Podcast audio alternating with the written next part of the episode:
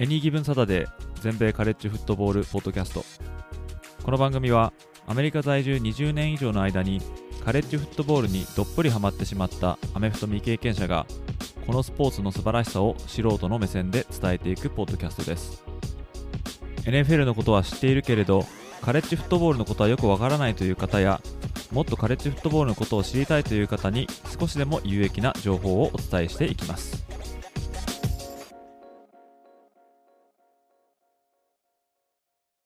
皆様ご機嫌いかがでしょうか？こちらは全米カレッジフットボールファンサイトエニーギブンサタデーがお送りするポッドキャストです。今回のエピソードは前回に引き続きアメフト系のポッドキャスターであるアメフト沼さんをゲストに迎えて2022年度のカレッジフットボールの気になるマッチアップを2人でざっくばらんに話しております。また最後にはポッドキャスター同士のフリートークも収録されています。もし前回の前編のエピソードをまだお聞きになられてない方いらっしゃいましたら今回のエピソードをお聞きになる前にぜひそちらの方をご視聴ください。Hey, it's Kaylee Cuoco for Priceline. Ready to go to your happy place for a happy price? Well, why didn't you say so? Just download the Priceline app right now and save up to 60% on hotels. So, whether it's Cousin Kevin's Kazoo concert in Kansas City, go Kevin, or Becky's Bachelorette Bash in Bermuda, you never have to miss a trip ever again. So, download the Priceline app today. Your savings are waiting. Go to your happy place for a happy price. Go to your happy price, Priceline. じ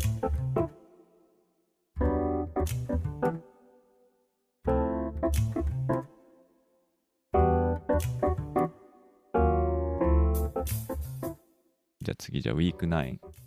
いきましょうかじゃあウィーク9はですね、ここはあれですかね、ミシガーとミシガーステイトですね、僕は。あのなんか銅像みたいな、なんか もらって嬉しいのか嬉しくないのかわからないみたいな銅像を買った方がゲットしますよあ。ありねま。すね。この2試合の。そう、ポこのール・ブンヤンなんとかってやつですね。うんはい。はい。で、実はあれですよね、カーボ監督、ミシガンステイトに相性悪いですよね。確か負け越してますもんねそうで。すね。うん。だから、意外とミシガンステイトが行く可能性はあるんだろうなというふうに思ってますけどう、んでも、ミシガンかミシガンステイト、この2チームがちょっと上位に来とかないと、ビッグ10のクライマックスで、オハイオ州立大学が独走しかねないなとうん。いう気もするので、どっちかには踏みとどまっといてほしいですけどね。そうですね。そのさっき言った4チームありますけど、ビッグ12の東地区、そうまあ、オハイオステートだけ突出しちゃって、ね、他で潰し合っちゃってる、ちょっとこう、厳しい感じがするんで、まあまあ、ねうんオハイオステートもこける可能性もまあないとも言わないんでしょうけどね。だから、ここはね、ここの第9週目はもう一個がオハイオ州立大学とペン州立大学の対決っていうのがあるので、まあ、どちらかが注目されてるんじゃないですかね。うん実際のところは。そうですね。ここは、この州はちょっと東地区のターニングポイントっていうか感じそうですね。しますね。ホットなとこですね。うーん。で、このオハイオステート、ペンステート、おそらく、これホワイトアウトですよね。これ発令されるでしょうね、きっとこの週この試合ね。ああ、もうね間違いないですね、これね。これは盛り上がるでしょうね。こうその中で、とまあ、ペンステート次第ですけどね、おせおせおせになった時にどうなるかっていうのは、ちょっと見てみたいですね。うん、面白い。この週は面白そうですね。他には、なんだ、フロリダ・ジョージアっていうのもね、ありますよね。このライバルね、対決。そうですね。うん、とか、かなうん、そんな感じですね。いよいよね、もう、次、もう10週目ということで、もうだいぶね、はいこれ多分この頃にはもう11月に入ってますね、これね。うん、11月ですね、これね。でも、この辺からはね、プレイオフランキング、いや、もう出てますよね。いよいよ、佳境にってとこですね。まさにそうですね。まあ、そんな中、えー10週目、まあ、私ピックしたのは、ベイラー、アット、オクラホマっていうのをちょっとピックさせていただきましたね。はいはいはい他にもね、いろいろあったんですけど、うん。まあ、ビッグ12、まあ、オオクラホマね、とテキサスが2025年から出てくっていうことで、あの、まあ、かなりこうカウントダウン的にはその OU テキサスがビッグ12で何かをするっていうその時間がだんだん限られてくる中で、まあ何としてもね、なんかこう、いい結果を残して出たいと思ってるんでしょうけど、まあ、逆に残されていくチームとすれば、絶対にね、こう、あの、まあ、裏切り者じゃないですけど、絶対勝つっていうふうに思ってるでしょうから、で、ベイラー大はね、あの、去年、ビッグ12チャンピオンシップで勝って、チャンピオンになって、で今年も結構、あの、今のところですけどね、評価が高くて、ね、全面10位ということで、うん。えっ、と、あの監督さんがね、ちょっと好きなんですよね。あの、デイブ・アランダっていう監督ですよね。あの、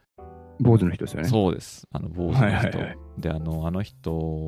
はね、あの、LSU がジョー・バローを擁して勝った時のディフェンシブコーディネーターということで、うん、うんえーで、いいチームを作ってるような気がしますね。うん。だそれで、ひょっとしたら、えーっと、まあ、ベイラーが結構、おビッグ12のこう優勝ヒットみたいになってるかもしれないし、だとすると、この試合はちょっと面白そうだなっていう気が、まあ、しましてですね。まあ、OU もね、うんちょちょこちょこ話が出てますけど、これ、ね、あの、どうなってるかわかんないですけどね。あの、確か、ライリー監督がオクラホマで1年目になった時にもういきなり勝ってるんですよね、ビッグ12。ああ、なるほど。そう。だからそのね、なんかこう、ベネブルさんもね、あの、もしこのオクラホマで、結構あの今、懐疑的な目で見られてると思うんですけど、うんこの人はできるのかみたいな。でもしここの時に、この、それまで結構上に上がってて、あ、おいうひょっとしたらみたいになってる時にね、この試合はひょっとしたらいい試合になってるかもしれないですね。今でもね、このコーチ、コーチのランキングしか出てないですけども、そこで言うと、11位がオクラホマステイトで、10位がベイラーで、9位がオクラホマっていうところで、現時点では、なんかどっこいどっこいっていう。ところなので、まあこれが9周目になったら、多分どっかかが頭一つ抜けてる中で、逆に言うと、その、ランキングが下にいる方のチームは、ここでアップセットすれば、また、あの、モメンタムを取り戻せるっていうターニングポイントになるので、そういう意味では落とせない試合にはなりますよね。この終盤でね、勝つのと負けるのってえらい違いなんでね。うん、もうここで負けちゃうともう取り返しがつかない可能性もあるから、ちょっとこれ負けられない試合ですよね。まあそれどこのチームも一緒なんでしょうけどね。まあその他見ると、あクレムソン、アットノートルダム、これもね、迷ったんですよね。これにしようかなっていうね。うーん、そう。これ捨てがたいですね捨。てがたいんだけど、ただね、ノートルダムがね、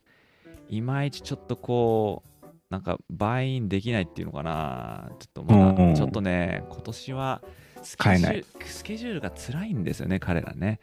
クレムソンもなんか、今4位で強いって言ってますけどね、まあ、Q QB 次第かなっていう感じがしますよね。DJ ウィアンガレレ。えーあの人が ちゃんとしてるのが、もうもし、もしちゃんとしてなかったら、もう多分もう、すげ替えられてると思いますけどね、スターターが。確かいいのが他に控えてた、名前ちょっと出てこないですけど、いたはずなんで。フレッシュマンでなんかね、そういいのを取ってましたそうもんね。なんですよ。彼がひょっとしたらもう取って変わってるかもしれないですね。そうですね。あとはまあ、DJ の場合はお父さんがどんだけ黙ってるかっていうのもね、鍵を握りますよね。あ、なんかあるんですか？なんかツイッター、お父さんのフォローをやめたか、本当になんか、あなんか聞きましたけどね。あ、そうなんだ。うん、お父さん結構そのメディアに出すぎるというか、なるほど。なんかソーシャル SNS とかでいろいろつぶやくからもそれなんとかやめてくれみたいな話があったとかってちらあっとそれは初めて聞きました。あ、そうなんだ。うん確か。ディストラクションみたいになってたみたいな。そうそうそうそうそうそう。うんそれを取り除けてたらもしかしたらプレイに集中できてるかもしれないですけどね。まあ親の気持ちはね、わかんないでもないですけどね。子供にしてみれば黙っててくれって感じでしょうね、きっとね。まあまあそれはさておき。はいはい。じゃあ、はいそう、じゃあ次行きましょうか。じゃあ次はウィーク11ですね。ウィーク11はアラバマ、アットオレミスということで、これもある意味、えー指定対決。うんね、AGS さん、あの、2週目で、バマ、アットテキサスというところで指定対決と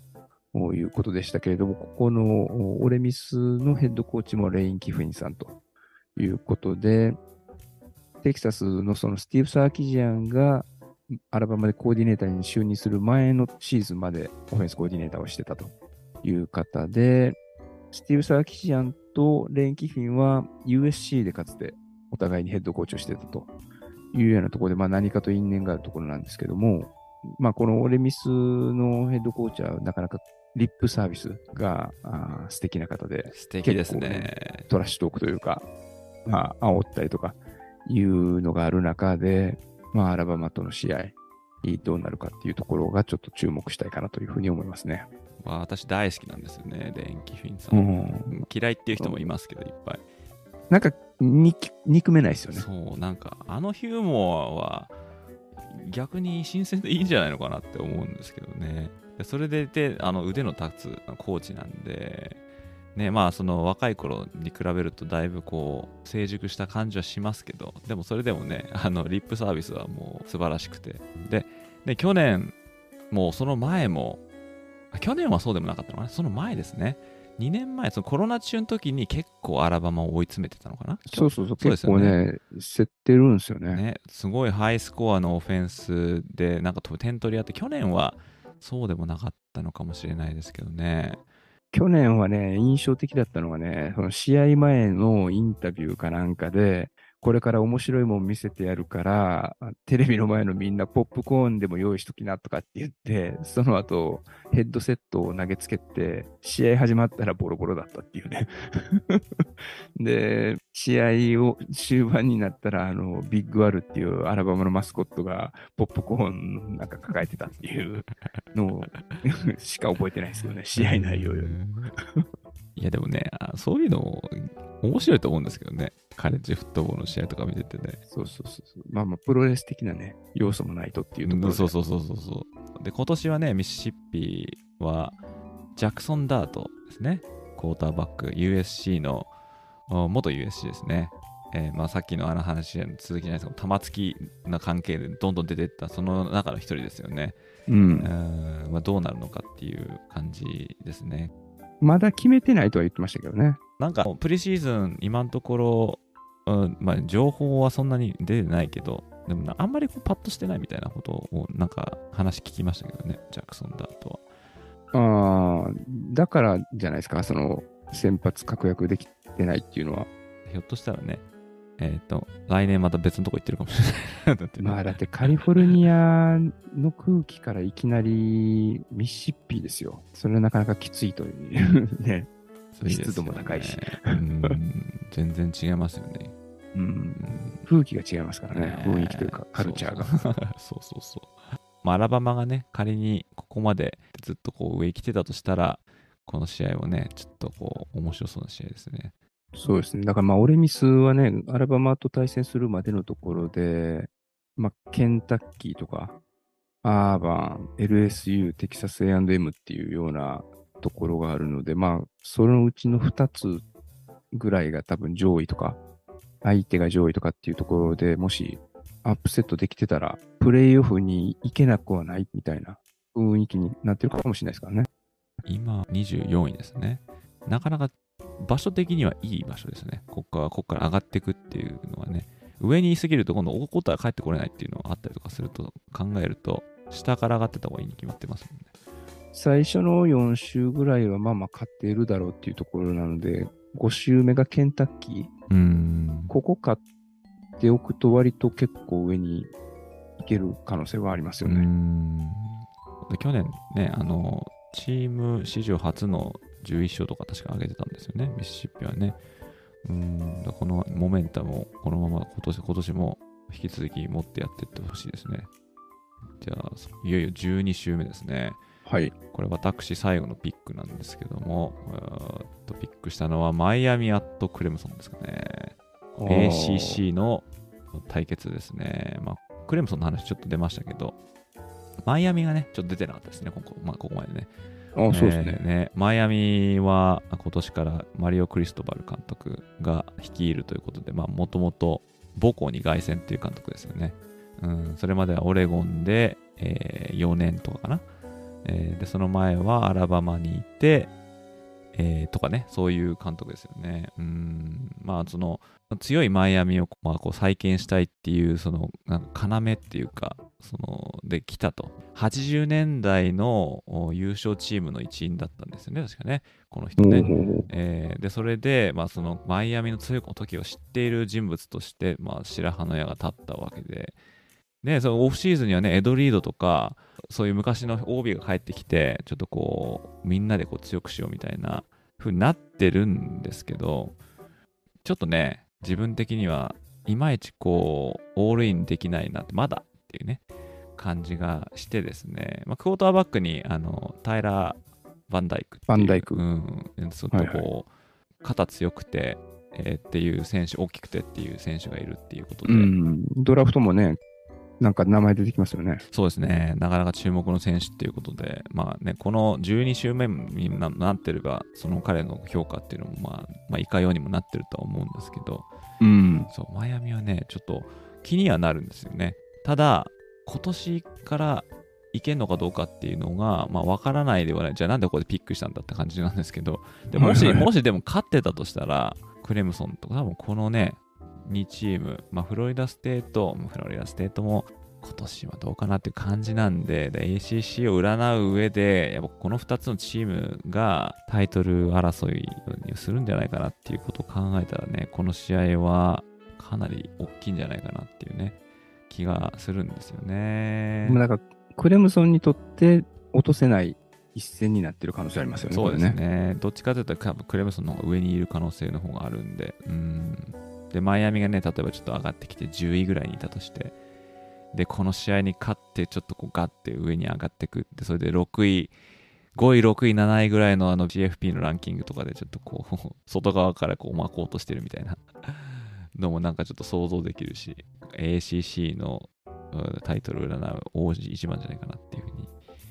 思いますけどね、それ以外のところではあれですかね、ユタ、オレゴンですかうね。ん。またこのね、あのパックパック12の、うんうんここら辺も状況によってはタイトルを占う試合になってるっぽいですね。まあ、USC あと UCLA っていうね、もうパック12出ていく者同士の対決確かに。うんもありますけど、まあ、ユタ、オレゴンの方がランク的には上の可能性ありますよね。パック12ね、実はこうやってよく見てみると、面白そうな試合結構いっぱいあるんですよね。そうでもなんか星の潰し合いして足の引っ張り合いでお互いになんかランク落として気づいたら存在感が薄れてるっていうのが彼らの毎年のパターンな気がしますよね。毎年食い合って、共食いして結局上に来れないっていうのはね、常なんで、だからそのドミネートするチームがね、いないんですよね。あと勝負弱いですねう。ーん、そう。ランク上にいてもそう負けちゃうみたいなね、取りこぼすみたいな。そうそうなんですよね。それがこう、気なるものなんですけど、まあまあ、そうですね。じゃあ、そう、最後13週目、いよいよ来ました。13週目はね、一番これ選ぶのが難しいんですよね。っていうのもやっぱりライバリーウィークで、そのランクとかに関係なく注目の試合っていうのがあるというところでいくと、まあまあ、ベタなところで言ったら、まあ僕からするとやっぱアイアンボールというふうに言いたいところではあるんですけど、外せないですね。うん。けどまあそれはもう一番目に上げても仕方がないというところで、まあ、今回、今シーズンに関して言うと、どこっすかね。まあこれをもうね、言ったら、ノートルダムが USC と試合をしう、ん。ミシガンがオハイオステイトと試合をうし、んアーバンとアラバマが試合をして、で、サウスカロライナがクレムソンと試合して、はい。みたいな、はい。もうほんと目白押しなんですけど、他にもたくさんありますもんね。うん、まあ、その全米のあなんかそういうの占うっていうことを考えたらミシガン、オハイオステートかなっていう。可能性はありますよね。うんまあ、そのねその前々の週で、まあ、特にミシガンですけどミシガンが生き残れてなかったら、うん。ね、オハイオステートがこの勝ち抜くっていうのを前提としてねだとするとこの試合が去年みたいにねなってたとしたら絶対オハイオステートのリベンジで燃えてるみたいな形になってるでしょうしね。まあこれ実際その時になってみないとわかんないですけどう、んうん、わからないのとあんまりこういうことは言いたくないんですけども、カースがつきそうな気がするんで、まあアラバマは割といいとこまで行くと思うんですよね。普通に行けば。他がよっぽど化けなければ。うん。ってなったら、アラバマは多分ここに来るまでの段階でほぼほぼプレイオフを確定させてるんじゃないかというふうに思うんですけれども、え一方のオハイオ州立は、もし仮に最初のウィーク1で僕がピックアップしたノートルダム相手に取りこぼしてたりとかすると、そっから這い上がってきて、4位以内に入れるかどうかみたいなランクうの瀬戸際にいる可能性もゼロではないと思うんですうよね。ん。ってなったら、このミシガンとの一戦は絶対落とせないっていうようなところがあるので、そうですね。やっぱりこのウィーク13は、ミシガン、アット、オハイオステイトを、が一押しですかね。ですね。まあね。きもう去年の試合がエピックだったんで、ハイプとか、あとは雪がちらついてたりとか、いや、すごかったですね。もうね、ドラマのような試合でしたからね。これが、しかも CJ ストラウドも悪くなかったですかそらね。うなんですよ、あれね。う。うんんそう、ミシガンのなんだろう、こうなんだろうね、なんでしょうね、あれね。もう、勝ちたいっていう、もうこれすごいなんか、抽象的ですけど、もうスタジアム中でこうなんか響いてたみたいな感じしました。全部がいい方にもこう流れてるような気がしますあの、雪の雰囲気がすごかったですよね。ね。ねあと、あの、ハーフタイムで選手下がるときになんか、あの、下がる入り口のところでなんか、喧嘩になりそうになってたでしょ。一触即発みたいな。なんかあの辺の熱気がすごく良かったですよね。まあ、エイダン・ハッチンソンのリーダーシップみたいな感じはありましたけど、まあ、そういうモメンタムを今年も残ってるかどうか、またそういうね、モメンタムを見出せる選手が登場してるかどうかってとこですね。去年はもう全てがバッチリ合ってたような気がするんで、まあ、負けたとはいえね、あの、ミシガンステートに。まあでもこれね、2年連続やらないと、やっぱりその、ハーバー監督残った意味ないですからね。そうですね。一瞬なんかね、プロにまた、NFL にまだ未練あんのかみたいな匂わせがありましたからね、バイキングスのヘッドコーチの。面接受けて。もういい加減にしろよと思いますけどね。まあでもね、あのいい試合になりそうですね。はい。まあそうですね、13週。で、14週目が、これはね、カンファレンスタイトルゲーム。まあ、この辺になるとね、もう本当に、まあもう、もう、これはね、だ誰が出るかわからないんで、うんえーね、行ってみないとわかんないんですけどね。そして15週目、最後にこのアーミー・ネイビー、陸軍士官学校と海軍士官学校、この伝統の一戦があって、これも個人的にはすごい好きなんですけども、もう、ね、もうなんか、なんか、うん僕正直ね、あんまりこれ、あんま見たことがなくて、あ、スタッツそうだけ見たら、うんお前ら走り、そう。ずっと走ってんのかみたいな。っと走ってんのそれが好きなんですパスプレイうん、10個ぐらいしかないですよね、両チーム合わせて。ないですね。そう。あの、一回も投げない、あ、投げたけどインコンプリートだから、一回もパスが通らなかったアーミー・ネイビーとかもあるんですよね。はいでしょもうガチンコですよ。つの時代のフットボールやってるんやろみたいな。逆にそれが好きなんですよね。うんまあみんな好きですよね、アメリカ人ね。うん、そうなんかかんタイトルとかもう何でも関係ない一番遠いところでやってるけどもう威厳をかけた戦いっていうねこれ好きなんですよね、まあ、これがまあありましてでそれでもうそこの頃にはもうハイズマンも決まってるしボールゲームも決まってるし。うんそう。プレーオフにどどこが出るかみたいなのも決まってるでしょうからね。コーチの首も決まってる。そう。いろんな。そう。あの回転木馬が回ってますよねその頃には。ね回ってますね、カルーセルがはね。い、そんな感じで、13週一気に行ってですね、現在、めちゃめちゃ喋りましたけども、どうですかね、今シーズン、パッと見て。まあ、ここまで喋っといて身も蓋もないんですけど、蓋開けたら全く違う展開が待ってると思うんですよね。超ありますよ、それ。うんうんもう全然あのプレシーズンランキングとか戦前予想って当てにならなくて結局、まあ、カレッジはなんかすチームが成長していくんですよね、うん。選手とともにで全然期待してなかったとか全然誰も注目してなかった人がハイズマンの候補に躍り出たりとかまあそういうシンデレラストーリーが生まれる土壌があるので、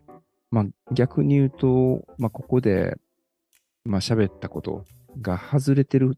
方がシーズンとしては面白いとそうですいうふうに言えね。るんじゃないですかうね。ん。まあ、そう、最初こそ、あれですけど、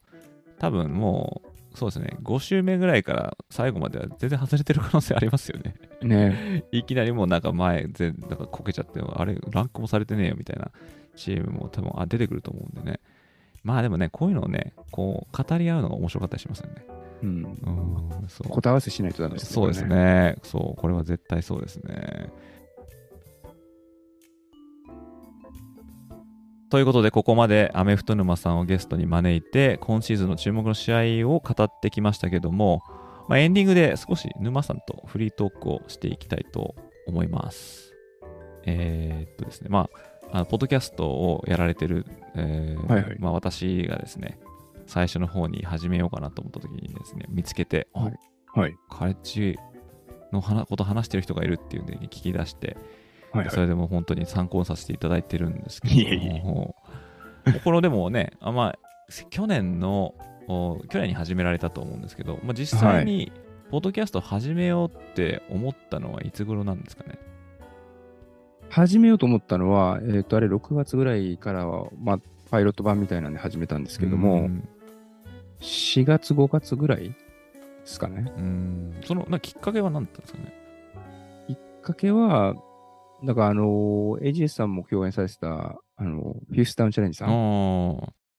と、まあなんかドラフトの前とかにいろいろ彼らの YouTube 出たりとか、うんうんうん、あーして喋ってる時に、なんか自分でもアウトプットしてもいいのかな。まあ誰も聞いてないだろうし、みたいな ところで、ちょっと密かに始めたっていう感じですかね。そうなんだ。先、先じゃなかったんですね。ポッドキャストが。先ではないですねあ。ただ、あその、フィースタンチャレンジさんとかと、まあ、ああいう形で、まあ、対談みたいなする前からずっとその、アメリカのポッドキャストっていうのは、まあ、うんコロナになったタイミングぐらいからずっと聞くようになっててう、ん。で、なんかようやく、その自分が、なんなんていうんですかね、探探し求めてたネタ、うん。全然その日本国内だとなかなかね、サーチしても、カレッジのフットボールのネタとか出てない中で、あ、こんなに楽しそうに喋ってる人らがいるんかみたいな。ってなると、まあ、ね、以前アルバム大学にいたっていうのもあって、うん。その時の友達とずっと盛り上がってたうん。時の雰囲気みたいなのが、なんか戻ってきたというか、蘇ってきて、で、まあ喋る相手いないから一人で喋り始めたっていう感じですかね。なるほどね。こううんまあでもアウトプットできるこのメディアがあるっていうのはいいですよね。そうですね。うんまあ、あと記録として残しとくことで、後でその答え合わせできるじゃないですうか。ん。なんか、まあ自分の中でこんないい加減なこと言ってたなとか、まあああいう出来事があったことで、この最初に喋ったことが大きく変わったなとか、いうのが後でなんか答え合わせできるのは、まあ個人的には面白いかなっていうところで、まあまあ、なんとか続いてるって感じですね。ねえ。もうずっとやられてますもんね。で、あのーまあ、エピソードの制作とか、これ、うん。まあ、例えばネタ探し、まあ、ポッドキャストをね、よく聞かれてるっておっしゃってましたけど、まあ、やっぱりネタの中心はその自分でそのインプットしたネタをっていう感じになるんですかね、やっぱり。まあそうですね。だから簡単に言えば、まあ英語で聞いた現地のポッドキャストのネタとか、アスレティックっていう定期購読してるニュースサイトのネタをパクってる。まあまあ自分なりのなんか加工というか自分なりの視点みたいなあものとかは入れつつですけれども、で、やっぱりそういうのを聞いてもらった人にちょっとでも面白いなと思ってもらったら、まあ、興味湧くかなと思うんですよね。うん。やっぱ壁はね、僕うん英語があったりとかするとね。うんカレッジ本格的にハマったのってやっぱりもう向こう行ってからですけど、うんで、やっぱりその情報の格差っていうのはあるけれども、僕らが帰国した時には全くその現地のフットボール見る手段とかなかった中、今はね、まあ、YouTube とか、まあ、正規かどうかっていうのは置いといて、その触れる機会あるじゃないですか。うんで、まあまあこういうポッドキャストとかっていうので聞いたりとかっていうのもできるし、アクセスする方法はいくらでもあるから、だったらそれがアクセスしやすいように日本語でアウトプットする人がいてもいいかなっていう感じでやってますよねう。ん。いや、絶対ね、あの、うんありがたいって思ってるっていうか、ああ、これ、うんこういうの待ってたっていう人いると思うしね。うんあの、いい、いい、こうなんかネタがこうどんどんどん面白いネタで出てきたりとか、そう。ね、また、あこんなこと知らなかったみたいなうふうんに思ってる私もそうですけど、いっぱいいるんじゃないですかね。うん。あとはだから、なんかその、日本のアメフトと、おアメリカ、現地のアメフトって、その、まあ、プレーとかフィジカルの差とかそういうところじゃなくて、やっぱり情報量の差だと思うんですよね。うん。まあ、アマチュアスポーツっていうところもあったりとか、まあ、ね、X リーグでも社会人の方うん。あーがあるので、まあ、プライバシーの部分とかあると思うんですけど、うん。やっぱりそれの中の人間関係とか、うんその情報各選手とか各チームの情報量の厚みとか濃淡で、やっぱりその面白さとか、うん。あとはまあなんか応援する時の親近感とか変わってくるような気もするので、うんなんかそういうアプローチがまあ国内のアメフトの中でも出てきたらいいのになと思いながらやってるところはありますけどね。ね、それは確かにありますね。国内のうん。あのアメフトって全然知らなくて、うん。で、あの、まあ、自分でこういうことし始めたりとか、いろんなうん。ニュースとかを、こう、ツイッターとかでもだいぶこう、こうアンテナ広げて国内のこと入ってくるんですけどね、うん。うん、そういう視点で国内のこうことを掘り下げる人がいてもいいんじゃないかなって。ね。ね、思うんで、そしたらね、結構また、あのーいろんな活動してる人がいて、あのーね、その例えば一緒にじゃあ見に行きましょうとか、オフ会やりましょうとか、キャッチボールしましょうとかって言って、うんまあいろいろ、あとこの間ね、そのすごいあの NFL のスペース大会ありましたよね。はいはいはいあれもね、すごいいい企画だと思うんですけどね。うん。うん、またそれとはまた別になんかそういう話をする人がいてもいいんじゃないかなって思っちゃいますけどね。ねなんかそういうのがあるとやっぱ興味うん湧いてくると思うんで、そう。そうですね。はうんで、あと、あの収録とかはどうなさってるんですか？結構。収録はね、ねまあこれもまあ家族が寝静まってやってますけど、まあ基本的には家族にオープンにしてない体になってるんで、うん。日が出てるうちだと朝早くに車の中とかでやったりとかしますけどね。まあ、結構主にピンマイクつけてやることが多かったので、うんで最近機材買ってやろうかなって思っまあちょっとね、音質とかうんもうちょっと改善してもいいかなっていうことを考え始めたところですうね。んなんかね、あの、あるエピソードでは、後ろの方でカラスが鳴いたりとかね、あそうそうそう犬が鳴いてたりとかね、するのもあるからね、そういうの聞いてると、あ苦労してんだなと思って 聞いてますよ、ね。波の音とかね。そうそうそうそう。えー私はこういうなんかこう密閉されたガレージみたいなところで、あの、まあ、運よくあるんで、あの、ねいいっすよねうーん、かなり、あの、なんだろう、ビジュアル的には全然アピーリングじゃないですけどね。うまあん。声だけなんでね。全然関係ないんですけど。まあ声が十分アピールになそうってますからなんですよね。そう。そっかそっか。うん。編集とかは結構なされてます？編集はね、全然してないですね。取って出しみたいな。基本的には割と原稿を書いて、うんまあ原稿っていうか、まあ筋立てを書いて、うんで、それを入れつつ、で、あの、今使ってるアプリだと、途中で、あの、なんていうんですか、中断ボタンみたいなのがあるんですよ。ううだからなんかちょっと席出そうだなとか思ったら、その喋ってる途中で中断して、うんうんで、一回喉クリアにしてから、あそのまますると編集せずにそのまま撮れるんで、なんかそれを使ってますね。だとすると、すごい上手に喋ってますよね。いや、もう編集するのがめんどくさいから、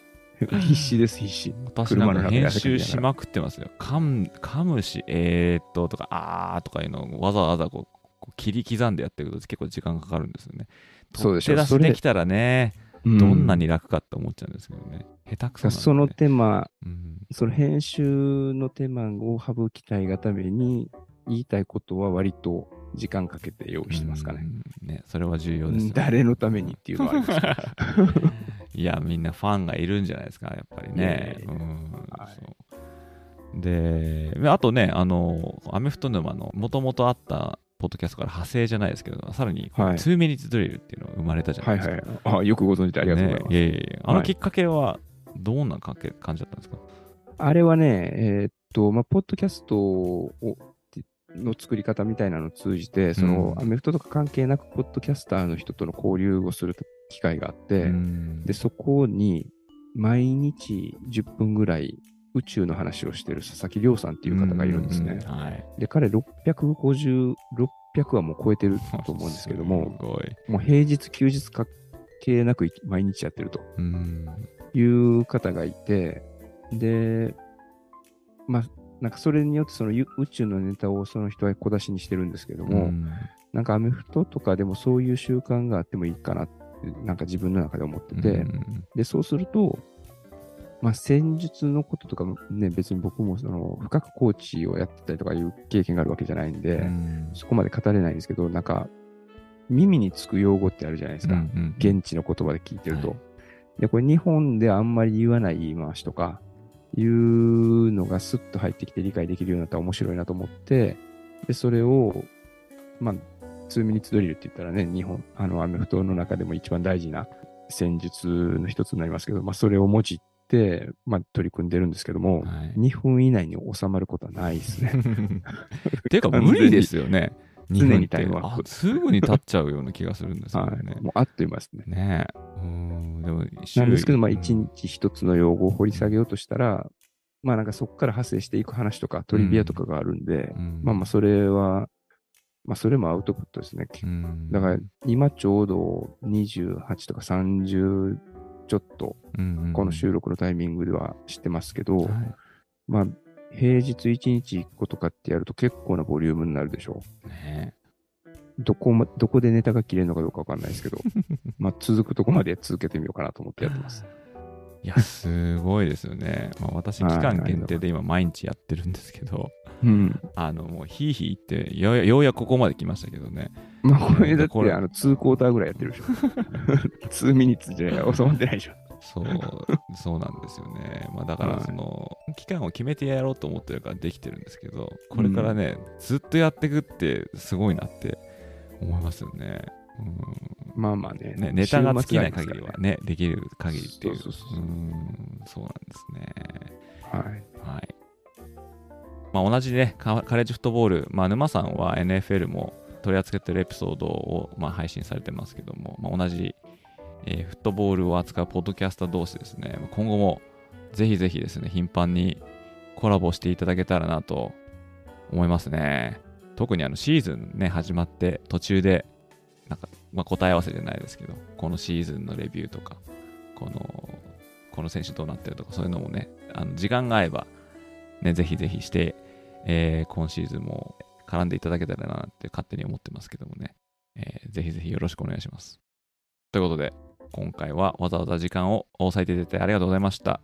ということで、今回は、はい、今回のゲストはアメフト沼さんでした。どうもありがとうございました。ありがとうございました。またよろしくお願いします。お願いします。